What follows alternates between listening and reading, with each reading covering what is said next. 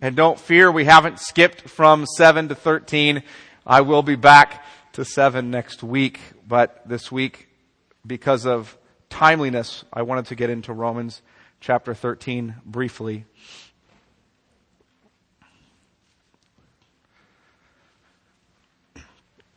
Jay, can you get me a little bit of water? I appreciate it. Thanks.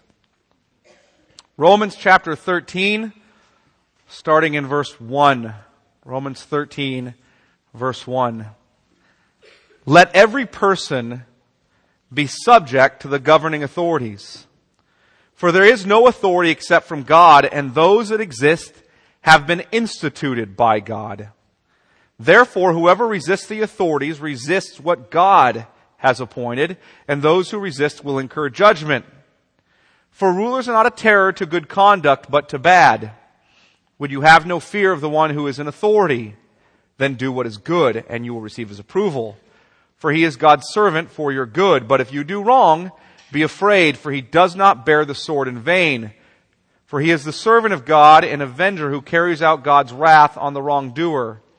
Therefore, one must be in subjection not only to avoid God's wrath, but also for the sake of conscience. For the same reason, you also pay taxes, for the authorities are ministers of God attending to this very thing. Pay to all what is owed to them, taxes to whom taxes are owed, revenue, revenue to whom revenue is owed, respect to whom respect is owed, honor to whom honor is owed. Let me pray.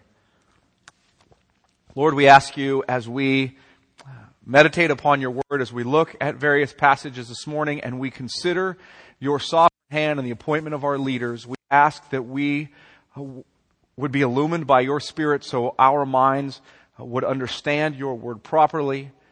Lord, that our hearts would be softened so that we would rejoice in it. We would be repentant before it. Lord, we ask that you would examine our hearts and Lord, that you would demonstrate to us any sin in us that needs to be rooted out, any wrong thinking in our minds that needs to be replaced. And Lord, that we would live as a church in quietness, quietness and godliness before these people, and that we would have a government that promotes that. Lord, we would understand what it means to be citizens in that kind of government for your glory. Amen. Well, I gave a sermon title which might give away some of my bias about the elections. I'm very happy that Prop 8 passed, by the way. I'm thankful we're praising the Lord for that. But on Wednesday morning when I woke up, Inga had asked me to come to her uh, to do show on on the radio, and I realized in the midst of talking about elections and the outcome, and actually we did an entire political talk radio show, and I think all we talked about was theology. The whole time for three hours, and the phones were slammed with people wanting to talk about how could God be sovereign in this? How, did God really put that man as president? Did God really put that new Congress in? Are you saying God? What about Hitler? Did God put him there? You're saying he appoints all people. Is God really in control of this? What does all that mean? And we had this discussion for three hours. And I realized I had to answer this question even for my own church. Is God sovereign over elections even when we don't like the outcome? Which gives you a bias of my, my feeling about the outcome. Is God sovereign over elections even when we don't like the outcome? We are saying, yes, He's sovereign when we do like the outcome. Absolutely God appointed that man because I like him. But God could not have possibly appointed that man because I'm not so sure about him. On Tuesday night, I was extremely conflicted. Extremely conflicted. We had elected Barack Obama as the President of the United States. Why was I conflicted about that? Is it because I don't like him? because I think he's a bad guy. No, I don't know him. He seems genuine as far as I know. I, I don't know the guy enough to make a call either way. Why was I conflicted? Because I watched his speech in front of Planned Parenthood. That's the primary reason I was conflicted. Not because of his discussions about the redistribution of wealth, although I'm not a big fan there either. But I was primarily conflicted because I watched a speech in front of Planned Parenthood in which he said that his first act as president would be to sign into law the Freedom of Choice Act. Why does that bother me? The Freedom of Choice Act removes every state law that allows for parental consent in cases of minor girls getting abortions. The Freedom of Choice Act removes every law that currently is on the books, federal and state, that limits abortions um, to the early trimesters of pregnancy and does not allow late term abortions. The Freedom of Choice Act removes the law that currently outlaws what is called partial birth abortion, which is where a woman gives birth to a baby and as she's giving birth, the doctors, they, they induce labor. The doctors turn the baby around, bring the baby out feet, first, when two inches of the baby's head is still left in the, the, the birth canal. The doctors insert surgical scissors into its head and suck its brains out and then discard it. That's a horrific procedure. That can be up to nine, I mean, the day before birth, naturally.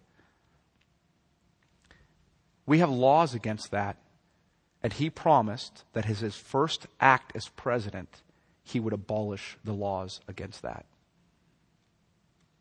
that caused me to be extremely distraught when I saw him win overwhelmingly. Extremely distraught. Why did God, I thought, decide not to give us the potential for justice to the unborn in this election? We've been praying for justice for the unborn for 35 years. Why did he not give us the potential for justice for the unborn this election? That's what I was wondering. Why did God, in his sovereignty, decide not to use this presidential election to bring an end to abortion? A procedure that has taken the lives now in America of upwards of 40 to 50 million babies since 1973. Since 1973. A procedure, by the way, that has destroyed the lives of countless women who were lied to about how this would help them and found at the end of it depression and despair and anxiety. Why did the Lord not bring that to an end in this election cycle? That was a question I had Tuesday night. At the same time, I was conflicted. Why? Because I thought again about the election of Barack Obama as President of the United States. A black man I thought about having our first black first lady. And the children, these two daughters of Barack Obama, playing on the White House lawn. And I realized that while the unborn are not yet getting justice, those who were sold into slavery are. If you stopped and contemplated that, in this great nation, God has chosen this time to announce to the world that one of the greatest sins that America's of America's past has been vindicated. As now think the grandsons and granddaughters of slave owners who are still alive. Realize that. Grandsons and granddaughters of slave owners voted in this election and now look to a black man as their president. Think of that. That's incredibly glorious.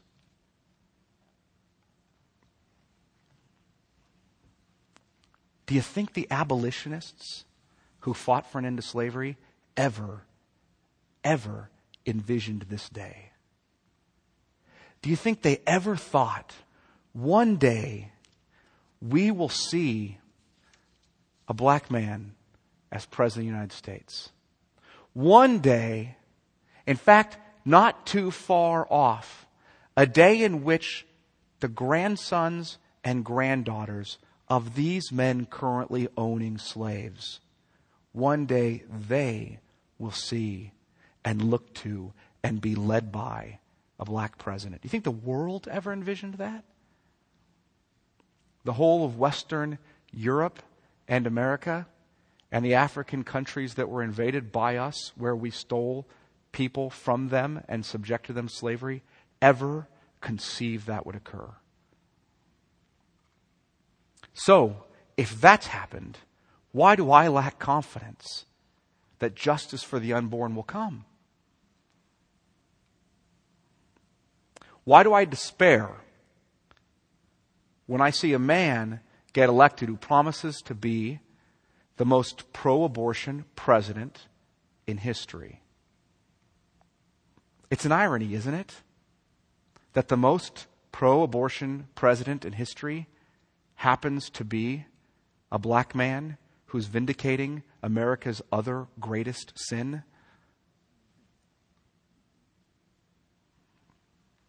I, I, st- I still struggle, and here's why.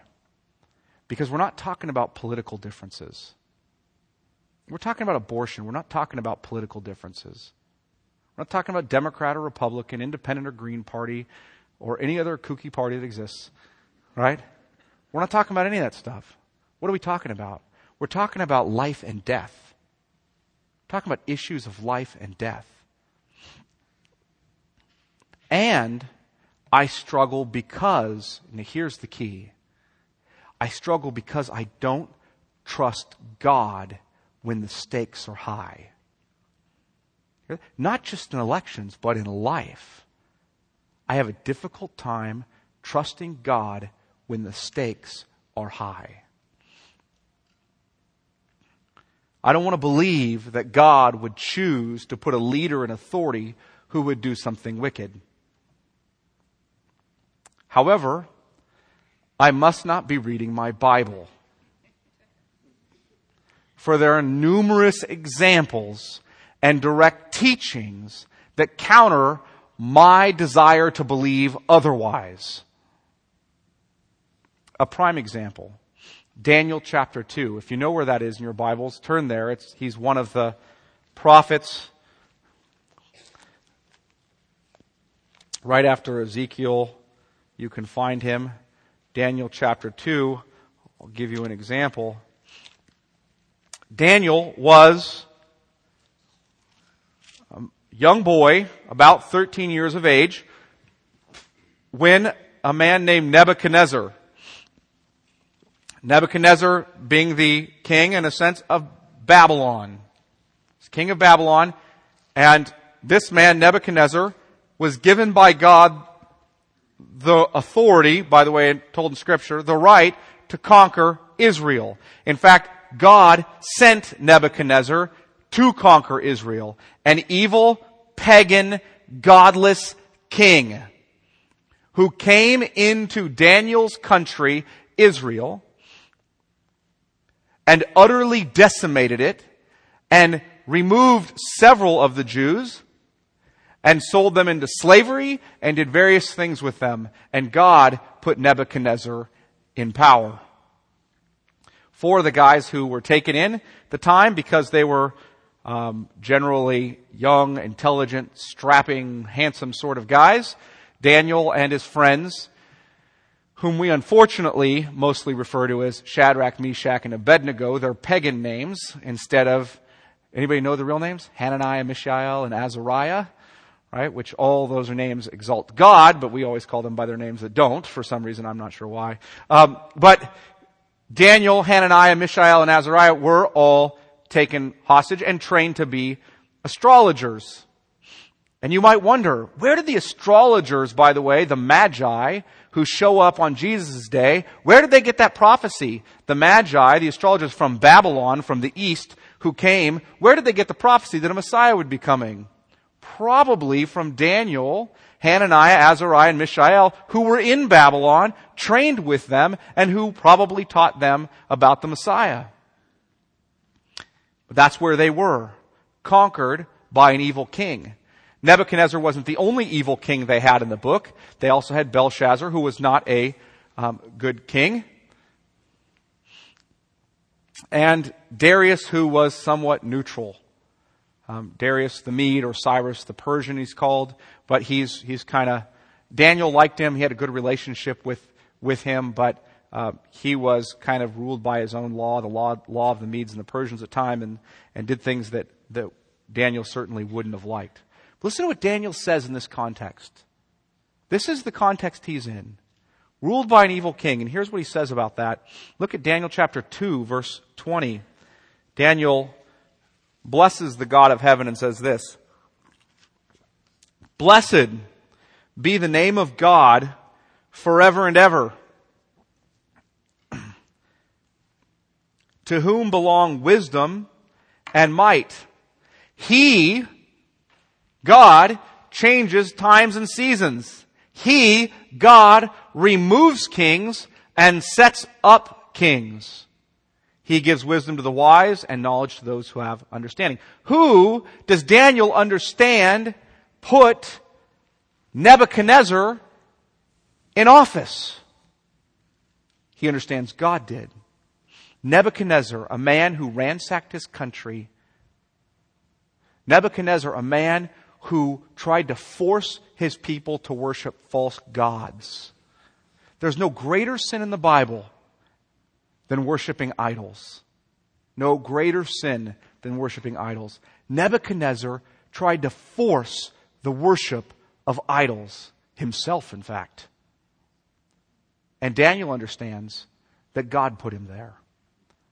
God put him there. What about Jesus? How, what is Jesus' understanding? Look at John chapter 19. John chapter 19. And look at verse 10. Now, now I want you to understand, this is the scene where Jesus is before Pontius Pilate. Jesus is about to be killed by Pontius Pilate. Listen to his response to Pilate. Pilate is a Roman governor who was not particularly good. And here's response. Look at verse 10. So Pilate said to him, You will not speak to me? Jesus wouldn't answer his question. Not speak to me? Do you not know that I have authority? Authority is the word in Greek that's, that has to do with right.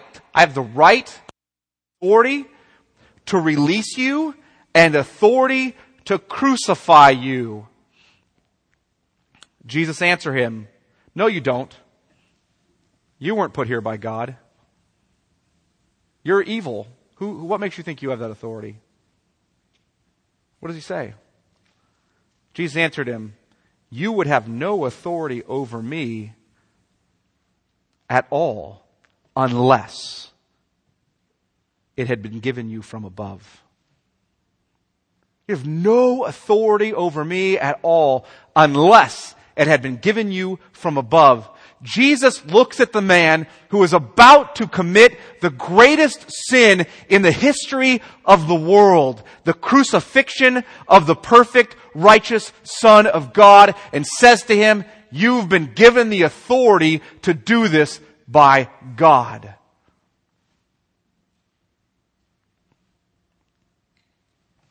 How about direct references? Those are examples. Look at Romans 13, which we just read. Romans 13, which just read, so I can give you some direct references. Verse 1 Let every person be subject to the governing authorities, for there is no authority. How many? There's a few authorities? No. There is no authority except from who? God. And those that exist have been instituted by God. Therefore, whoever resists the authorities resists what God has appointed. Hear that? Or First Peter, the apostle Peter teaches on the same topic. This is back, by the way, before Second Peter um, and First John, etc., and after James. In chapter 2 and verse 13, Peter says this, be subject for the Lord's sake to every human institution, whether it be to the emperor as supreme or to governors, listen, as sent by him to punish those who do evil and to praise those who do good. Who were sent by him? Governors, authorities. Sent by God. When I was first elected um, at, on the school board, and I'm not going to tell you to vote for me or against me. You can vote however you want. I already won this time, so you have to wait for four years if you want to vote against me next time. But when I was elected the first time, I was asked for my quote. And the paper called me up and said, what's your quote going to be? And I told them that day, I said, that morning, before any results came out, I said, I have the same quote whether I win or lose. said, you do? What is it? I said, win or lose, this is all I'm going to say to the newspaper. I said, okay. Tell us what it is. I said, all praise, honor, and glory goes to Jesus Christ for he sets up leaders and he deposes them. I'm just quoting from Daniel. That's your quote? Yep. Win or lose? Yep.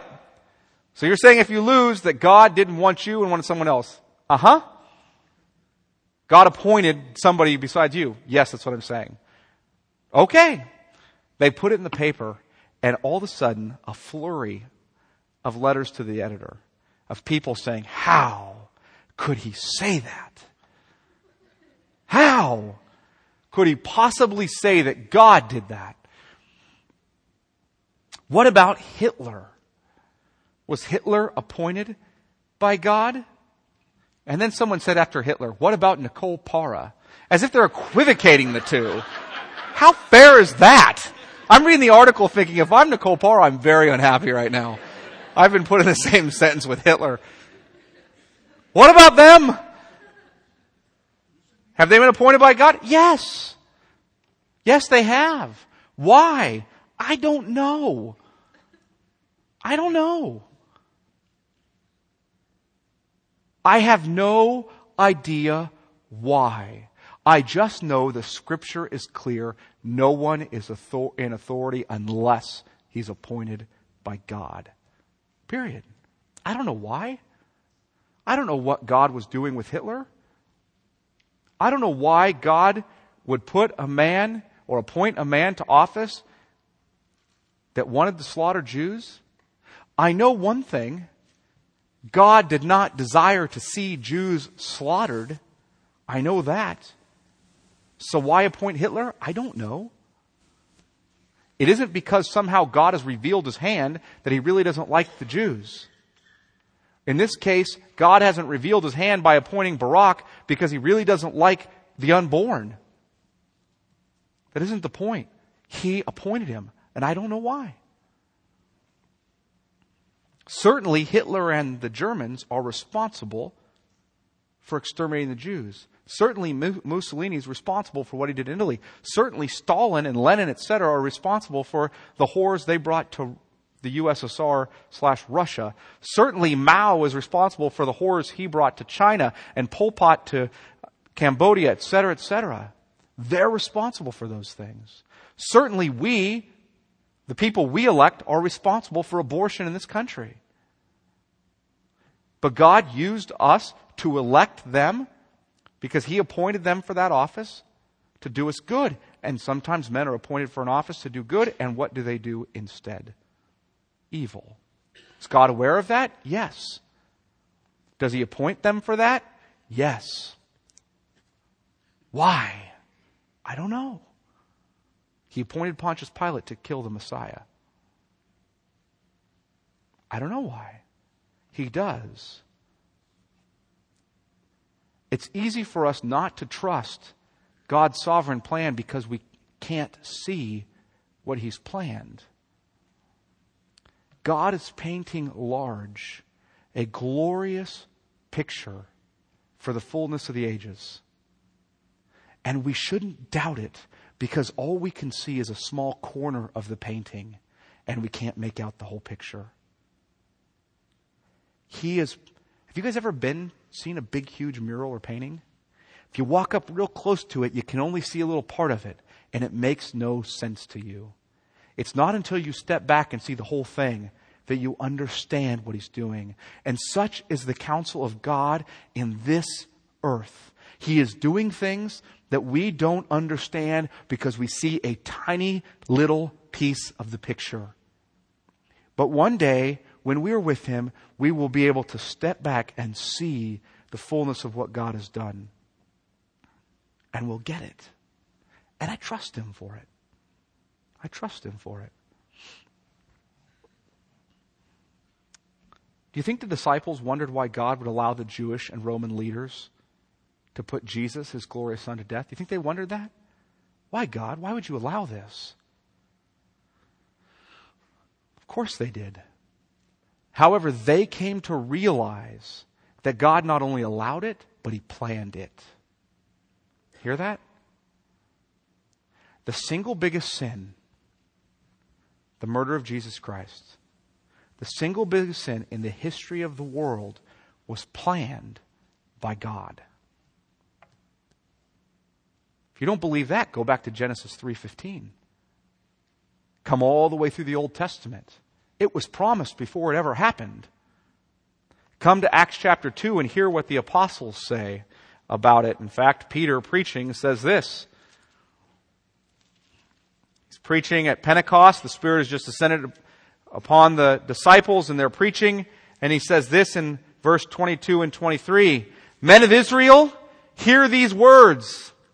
Jesus of Nazareth, a man attested to you by God with mighty works and wonders and signs that God did through him in your midst, as you yourselves know. This Jesus, now listen, delivered up, he's talking about the crucifixion here, delivered up according to the definite plan and foreknowledge of God, you crucified and killed by the hands of lawless men. Hear that?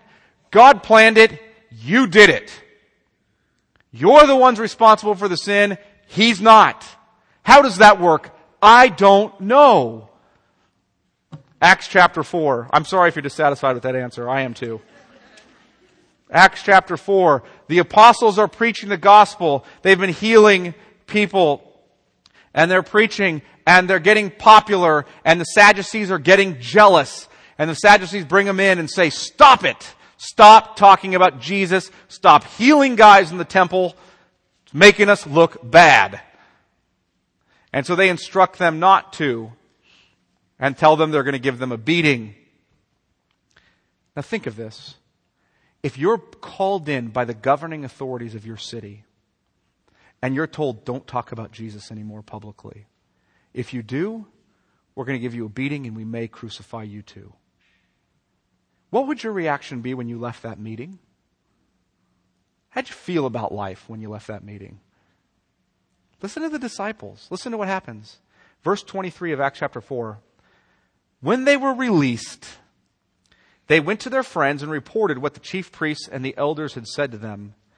And when they heard it, they lifted their voices together to God and said, Sovereign Lord. You hear that? Where's their emphasis? God is in control. Sovereign Lord. That's the Greek word from which we get the word despot. Sovereign Lord. Who made the heaven and the earth and the sea and everything in them.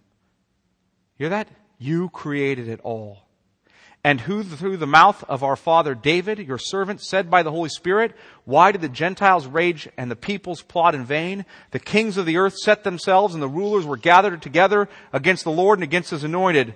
For truly in this city there were gathered together against your holy servant Jesus, whom you anointed, both Herod and Pontius Pilate, along with the Gentiles and the peoples of Israel, to do what? To do whatever your hand and your plan had predestined to take place. Hear that? Could that be any clearer?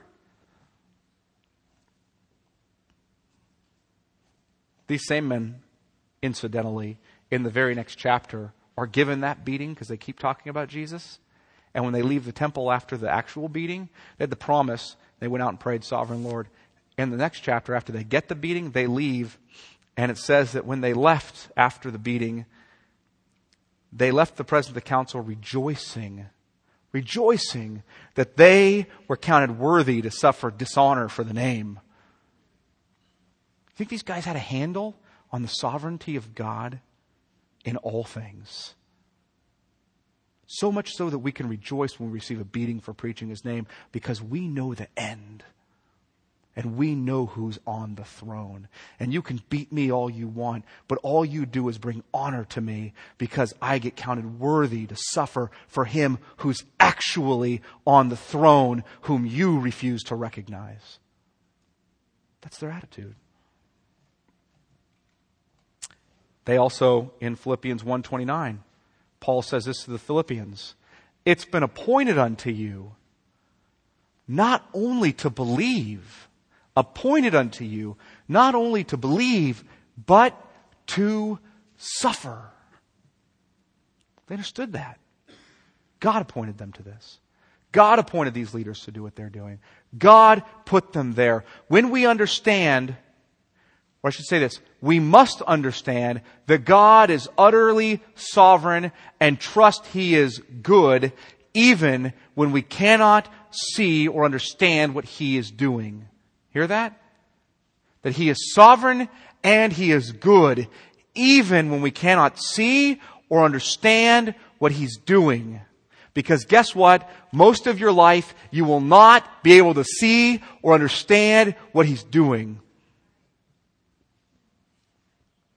And while none of us knows God's plans for Barack Obama as our president over our country for the next four years, while none of us knows those, and I emphasize four years, at least I'm hopeful, and none of us understands that, we do know that God sovereignly chose to place Barack Obama in that position of authority. God placed him there. God gave us Nancy Pelosi, and God gave us Harry Reid. God did. Did we vote? Yes. Are we responsible for our vote? Yes. Who appointed them ultimately? God did. So what's our responsibility? What's our responsibility? Here's where I give you some exhortation. What do we do as Christians? Here's our responsibility. One, first responsibility. I'm going to give you five responsibilities that we have as Christians. One, we are to pray for Barack Obama and Nancy Pelosi and Harry Reid and Arnold Schwarzenegger and whoever the crazies in charge of our state legislature are. We're to pray for them all. Pray. 1 Timothy chapter 2 says this. First of all, then, I urge that supplications, prayers, intercessions, and thanksgiving be made for all people, for kings and all who are in high positions, that we may lead a peaceful and quiet life, godly and dignified in every way. This is good and is pleasing in the sight of God our Savior, who desires all people to be saved and come to the knowledge of the truth. We need to pray for Barack Obama and our Congress and our governor and our legislature and our city councilmen and our county supervisors and everybody else in positions of authority. We pray for them. Pray for Barack Obama's wife and children. I can't even imagine how difficult it is for those little girls over the next four years to have their dad as the President of the United States. Can't even imagine. I can't imagine how difficult it will be for his wife to be the first black first lady. It's not going to be easy. We should pray for them. We should pray for him for wisdom, that God would give him wisdom to lead this great nation through a difficult time. We're in a difficult time. To pray he fails is to bring misery on everybody. You better pray God gives him wisdom. Wisdom far beyond his experience. Wisdom far beyond his natural ability. Pray God gives him wisdom. We need to pray for his protection as a target of evil men. The last thing our country needs is our first black president to be assassinated. We should be praying for his protection. Pray for him. We should be praying for his eyes to be opened to see the horrors of abortion and the importance of protecting marriage. We should pray for that. Look, we may think, oh no, our country's elected some crazy liberal. Oh no, it's all over. Now comes the fourth redistribution of wealth, and now comes more liberal judges, and now comes increased abortion, and homosexual marriage, and all this kind of stuff. We may think that, and I hear everybody on the radio despairing about it. It's so sick I had to turn it off. Couldn't even listen to the radio except for that one show we did where we talked about theology for the last four days because we didn't talk about the politics of it. We just talked about God and that He's good. But I can't hear the stuff on the radio because it's so overwhelmingly depressing because most of the people on the radio are not reflecting on the fact that God is still king. And God can change him. Rather than worrying about whether abortion will be ended or not, I'm going to pray that God will open Barack Obama's eyes up to see the truth of it. And guess what? If we believe that we can pray for God to open men's hearts so they can be saved, why don't we think He can open their eyes to see the truth about abortion? Of course He can. He's sovereign. So let's pray He does it. There isn't any time to waste.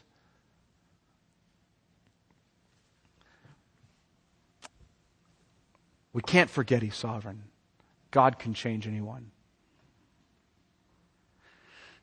And if God changes nothing else about Barack Obama in the next four years, I'm praying He changes His view on abortion. And I'm praying hard for that. Rather than despairing and complaining, we need to remember who our God is and pray.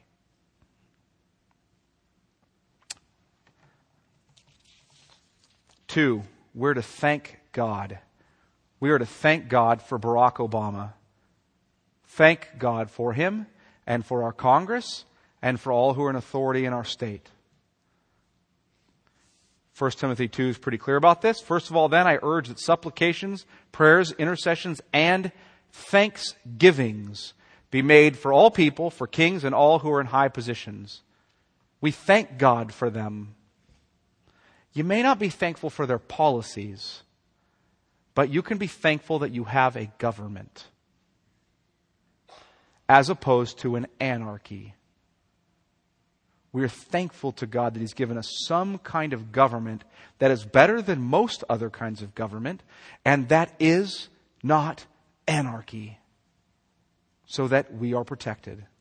We still have the freedom to preach the gospel in this country. We should be thanking God for that. If we have no other freedom left but that one, that will suffice. We should be thankful for it. We should be thanking God that we have the privilege to vote and to work to bring good governance. Third, we're to respect and honor Barack Obama and our Congress and our state government. Respect and honor them. Romans chapter 13 says the following in verse 7 Pray, Pay to all what is owed to them taxes to whom taxes are owed. Right? Taxes to whom taxes are owed. Revenue, revenue to whom revenue is owed. Respect to whom respect is owed. Honor to whom honored is owed. The word respect is the word which, from which we get, or we also use as fear or revere. Not in the sense that you would God, but in the sense that you would your boss or a wife would with her husband or children with their parents. It's that sort of respect. We're to also to show honor for the office he holds, to him for the office he holds. For the office they hold. That doesn't mean that in a representative government we can't speak out when we disagree or we can't vote for someone new. That doesn't mean that. What it means is that even when we don't agree, we submit to the leaders we've been given and show them respect and honor. That's what it means. Four, we're to obey God, we're, we're to obey laws that are signed by Barack Obama and written by our Congress. And unfortunately, in our day and age, written by our judges. Unless they violate God's law. Hear that? We obey the laws of our nation unless they violate God's laws. Romans 13:1 Let every person be subject to governing authorities, subject to submissive or obedient, for there is no authority except from God, and those that exist have been instituted by God. Therefore, whoever resists the authorities resists what God has appointed. We obey our authorities unless they violate God's laws. I've gotten in trouble for this one as well. I told people I would not obey a law given by my government that expressly disobeyed the law of God. And I won't. If my government tells me that I'm not allowed to speak about Jesus Christ, I'm going to disobey them. Because the Bible clearly commands me to speak about Jesus Christ. Doesn't it? Acts chapter 4, we see disobedience to the governing authorities, don't we? They tell them, don't talk about Jesus. And what do they say? Do you want us to obey man or God? We see it in the case of Shadrach, Meshach, and Abednego. Right? What happens with them? Nebuchadnezzar says, bow down and worship my statue. Thousands of people bow down and worship. They all drop to their faces. And Shadrach, Meshach, and Abednego are just standing there. I mean, this was a visual picture of disobedience. And he tried to throw them in the oven, but God protected them. We see it with regard to Daniel, who's told by a king he loves, by the way, Darius, you're not allowed to pray anymore, Daniel. You got to stop. And Daniel does what? Prays. And is thrown into the lion's den. I'm not saying there won't be consequences that you have to pay for disobeying your government's laws. I am saying that inasmuch as your government's laws do not require you to violate God's law, you obey them. And when they require you to dis- disobey God's laws, you disobey the government's laws and you prepare yourself to face the consequences for doing so. Fifth, and finally, we're to pay the taxes that Barack Obama will most likely raise. Romans chapter 13, verse 7. Sorry, I had to throw in a joke in that one. Romans chapter 13, verse 7 Pay to all what is owed to them, taxes to whom taxes are owed. We're to pay the taxes, even if they raise them. Barack Obama raises your taxes, you pay them. But what about if he uses that money, which he promises to in the um, Freedom of Choice Act, to require that all abortions be paid for by your tax dollars? Which the Freedom of Choice Act also requires, by the way that all abortions will be free and a product of your tax dollars. What then? Should I continue to pay my taxes? That's a really difficult ethical decision. I would tell you that you are not directly morally responsible for how your government spends the money you pay to it. However, you are morally responsible to pay the taxes they require for you, from you. Uh, I'll give you an example. Jesus told Israel to pay their taxes, didn't he? Render to Caesar what is Caesar's, and to God what is God's. Was Caesar good to people with the tax money? Paul tells them, pay your taxes. You know, not too long after this, Nero comes along and uses Christians as candles in his garden. And these Christians still paid their taxes. You pay your taxes.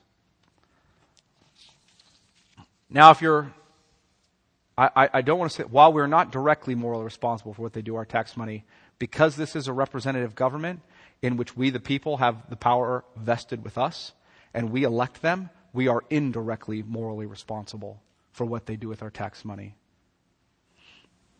We're part of the people who elected them to represent us.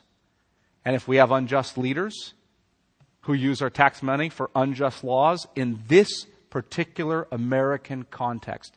Not true for who Paul's writing to in Rome, but true for us now in this context if we have unjust leaders who are passing unjust laws, we as Americans have the God given authority to work for and vote for new leaders. The God given authority and responsibility. And perhaps I should end here. In the United States Constitution, we have a preamble. It says this We the people, and I'm going to insert something here. Did you guys know Schoolhouse Rock? I brought this up call, uh, last week. Do you guys know Schoolhouse Rock? You know, conjunction, junction, what's your function, right? Do you guys remember this one? We the people, right? In order to form a perfect. Okay, yeah, right? Okay, anyways. I, that's how I learned the preamble. Sorry. It's true. Was watching cartoons on Saturday morning. Don't say there's nothing good on TV. We the people, and I'm going to insert this, have been appointed by God. We were given this Republican democracy by God. We the people, having been appointed by God to form a more perfect union, to establish justice and sure domestic tranquility, to provide for the common defense, to promote the general welfare, and to secure the blessings of our liberty to ourselves and our posterity. We, the people, have that. Therefore, we shouldn't gnash our teeth in frustration. We should pray for our elected authorities. We should submit to our elected authorities. We should appeal to our elected authorities to do something different. We should thank God for our elected authorities. We should respect our elected authorities. And when they're unjust, we should work diligently to remove our elected authorities from office. It's our God ordained privilege and our God appointed responsibility. Why? Why do we do this? So that, so that we can live a peaceful and godly life in Christ Jesus because that's pleasing in the sight of God our Savior. Why? Because it is through a holy church in freedom proclaiming its word that the gospel is spread and God desires all men to come to a knowledge of the truth and be saved. For there is one mediator between God and man, man Christ Jesus. Let me pray. Lord, we thank you for your word and its truth. We thank you that you have appointed for us leaders. You have appointed us as those who have the freedom to elect them. Lord, we pray that we would use that freedom and responsibility and right well. We pray that as we go through the next several years, the leaders that you have appointed, that you will work powerfully in them to give them wisdom um, so that this nation would be led well for the good and for the restraining of evil, for the glory of your Son, so that we might have the freedom to proclaim the gospel, to live peaceful and quiet lives in Christ Jesus for your name's sake. In Jesus' name, amen.